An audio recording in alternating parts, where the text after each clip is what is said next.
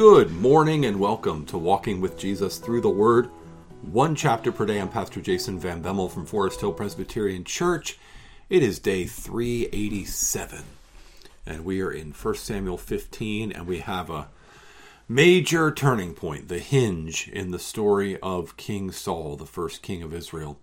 As you can see on your screen, the header from the ESV in this chapter is the Lord rejects Saul. Saul has shown his insecurity, he's shown his fear of man, he's not been great, but now the Lord is going to reject him from being king over his people. Let's pray and ask the Lord's help as we get into this difficult chapter together this morning. Father in heaven, thank you for your word. Thank you for your spirit. Thank you for your love for us and for your desire to Reveal yourself to us so we can walk in your truth. Help us to walk in your truth, Father. In Jesus' name, amen. 1 Samuel chapter 15. And Samuel said to Saul, The Lord sent me to appoint to anoint you king over his people Israel. Now therefore, listen to the words of the Lord. Thus says the Lord of hosts, I have noted what Amalek did to Israel in opposing them on the way when they came up out of Egypt. Now go and strike Amalek and devote to destruction all they that they have. Do not spare them, but kill both man and woman, child and infant, ox and sheep, camel and donkey. So Saul summoned the people and numbered them in Telaim, two hundred thousand men on foot and ten thousand men of Judah. And Saul came to the city of Amalek and lay in wait in the valley. Then Saul said to the Kenites, Go, depart, go down from among the Amalekites, lest I destroy you with them. For you showed kindness to all the people of Israel when they came up out of Egypt. So the Kenites departed from among the Amalekites, and Saul defeated the Amalekites from Havilah as far as Shur, which is east of Egypt. And he took Agag, the king of the Amalekites, alive, and devoted to destruction all the people with the edge of the sword. But Saul and the people spared Agag, and the best of the sheep, and of the oxen, and of the fattened calves, and the lambs, and all that was good, and would not utterly destroy them. All that was despised and worthless they devoted to destruction the word of the Lord came to Samuel I regret that I have made Saul king, for he has turned back from following me and has not performed my commandments. And Samuel was angry, and he cried to the Lord all night. And Samuel rose early to meet Saul in the morning. And it was told Samuel, Saul came to Carmel, and behold, he has set up a monument for himself and turned and passed on and went down to Gilgal. And Samuel came to Saul, and Saul said to him, Blessed be you to the Lord. I have performed the commandment of the Lord. And Samuel said, What then is this bleating of the sheep in my ears, and the lowing of the oxen that I hear? Saul said, They have brought them from the Amalekites, for the people spared the best of the sheep and of the oxen to sacrifice to the Lord your God, and the rest we have devoted to destruction. Then Samuel said to Saul, Stop. I will tell you what the Lord said to me this night. And he said to him, Speak. And Samuel said, Though you are little in your own eyes, are you not the head of the tribes of Israel? The Lord anointed you king over Israel. And the Lord sent you on a mission and said, Go, devote to destruction the sinners, the Amalekites, and fight against them until they are consumed. Why then did you not obey the voice of the Lord? Why did you pounce on the spoil and do what was evil in the sight of the Lord? And Saul said to Samuel, I have obeyed the voice of the Lord. I have gone on the mission on which the Lord sent me. I have brought Agag, the king of Amalek, and I have devoted the Amalekites to destruction. But the people took of the spoil sheep and oxen, the best of the things devoted to destruction, to sacrifice to the Lord your God in Gilgal. And Samuel said, Has the Lord as great delight in burnt offerings and sacrifices as in obeying the voice of the Lord? Behold, to obey is better than sacrifice, and to listen than the fat of rams. For rebellion is as the sin of divination, and presumption is as iniquity and idolatry. Because you have rejected the word of the Lord, he has also rejected you from being king. Saul said to Samuel, I have sinned, for I have transgressed the commandment of the Lord and your words, because I feared the people and obeyed their voice. Now, therefore, please pardon my sin and return with me, that I may bow before the Lord. And Samuel said to Saul, I will not return with you, for you have rejected the word of the Lord, and the Lord has rejected you from being king over Israel. Samuel turned to go away, Saul seized the skirt of his robe, and it tore. And Samuel said to him, the Lord has torn the kingdom of Israel from you this day and has given it to a neighbor of yours who is better than you. Also, and also, the glory of Israel will not lie or have regret, for he is not a man that he should have regret. Then he said, I have sinned. Yet Honor me now before the people, before the elders of my people, and before Israel, and return with me, that I may bow before the Lord your God. So Samuel turned back after Saul, and Saul bowed before the Lord. Then Samuel said, Bring here to me Agag, the king of the Amalekites. And Agag came to him cheerfully. Agag said, Surely the bitterness of death is past. And Samuel said, As your sword has made women childless, so shall your mother be childless among women. And Samuel hacked Agag to pieces before the Lord in Gilgal. Then Samuel went to Ramah, and Saul went up to his house at Gibeah of Saul. And Samuel did not see Saul again until the day of his death.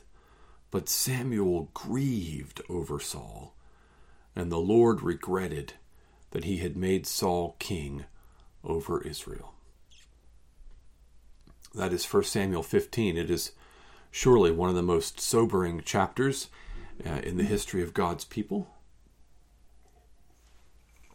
It's also a problematic one for us from our perspective because we don't we don't see everything that God sees and we don't know everything that God knows and sometimes we just don't understand why God is doing what he's doing. So Saul has had a problem. His whole career as king, from the time that Samuel first called him out before he was king, and he wouldn't tell his uncle about the fact that he was destined to be king, and all the way up. And and it's this it's this combination of insecurity and the fear of the Lord. And we know he has those two problems because they are explicit in this chapter. In verse 17, Samuel says to Saul, Though you are little in your own eyes, are you not the head of the tribes of Israel? The Lord anointed you king over Israel. So that's the insecurity. That's this, uh, today they'd call it low self esteem, but it's this profound sense in which he doesn't think that God is great enough to make up for his inadequacies. So after he's confronted he really has to be confronted a couple times over this sin of sparing the best of the livestock and the king. After he's confronted in verse 24, he finally confesses. And when he confesses, he says, I have sinned, for I have transgressed the commandment of the Lord and your words, because I feared the people and obeyed their voice. So these have been Saul's two issues the whole time, but they're made explicitly clear here in chapter 15. A profound insecurity, you are little in your own eyes, and really a lack of faith that God is big enough to make up for that. And instead of that, if you're insecure and you don't fear the Lord, you don't trust Him to make up for your weaknesses with His strength, you're going to fear people. And he feared the people and he obeyed their voice and not fully the voice of the Lord. Oh, he was willing to lead God's people into victory in battle. He was willing to see uh, his enemies destroyed. But when the people insisted that they keep the best of the livestock and and sacrifice them to the Lord. You understand when they go to make a sacrifice, they do give fat portions to the Lord, but they also feast themselves. Sacrifices to the Lord of this kind, a thanksgiving offering, a free will offering, not a, a, a sin offering or, or a, a guilt offering like we looked at all these back in Leviticus.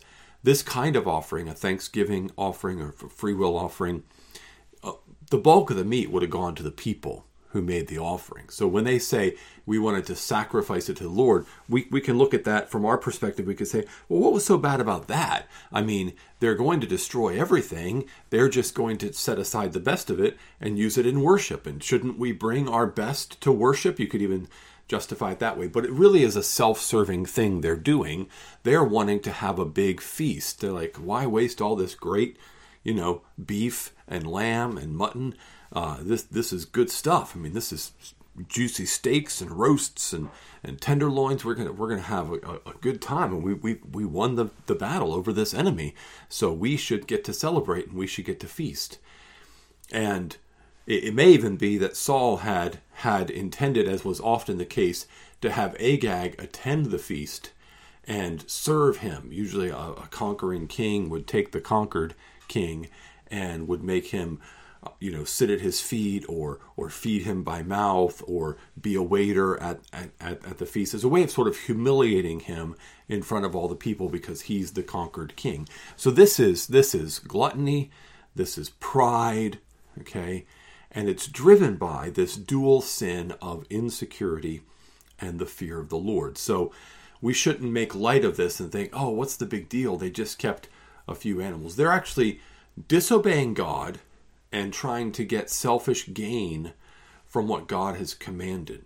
This was a sobering commandment that God gave. This is another part of this passage that trips us up a little bit. Why why would God command that all these people be devoted to destruction? I mean, that doesn't seem right. It's like a it's like a genocide of, of the Amalekites. Well, God is sovereign and holy and knows the hearts and minds of people, and, and he and he alone has the authority to judge nations. He gives life, he has the authority to take life. And the Amalekites, they were a sinful people. And they had been sinful for a long time. And uh, they they not only were inhospitable to Israel, right? and opposed them in their way when they came into uh, Israel out of Egypt. But they, they plundered Judah many times. They attacked Israel at Rephidim. Uh, they, they joined other groups in attacking against Israel. They attacked David's city at Ziklag. They were just constantly uh, opposing God's people and trying to prevent them from being able to settle in the land. And so this was uh, the reason why God said he'd had enough, that, that their time was up. They had had enough time to repent. They didn't repent. Uh, and so now the Kenites are spared in verse 6. And we might wonder what sets the Kenites apart. Well, they were not like the Amalekites. They were they were good and they were hospitable and they were helpful to the Israelites. Moses' father-in-law Jethro was actually a Kenite and um, the Kenites had had settled among the Amalekites, but they were not Amalekites, and so they were not under the ban. Now, the, the last thorny issue that we need to deal with before we talk about Christ and then make application is this regret issue, because it seems like this chapter is almost internally contradictory, seems that way, right? Because in verse 10, God says, I regret that I have made Saul king, for he has turned back from following me and has not performed my commandments. I regret that. But if you go down to verses 29 and 30, God says, and also the glory of Israel will not lie or have regret, for he is not a man that he should have regret.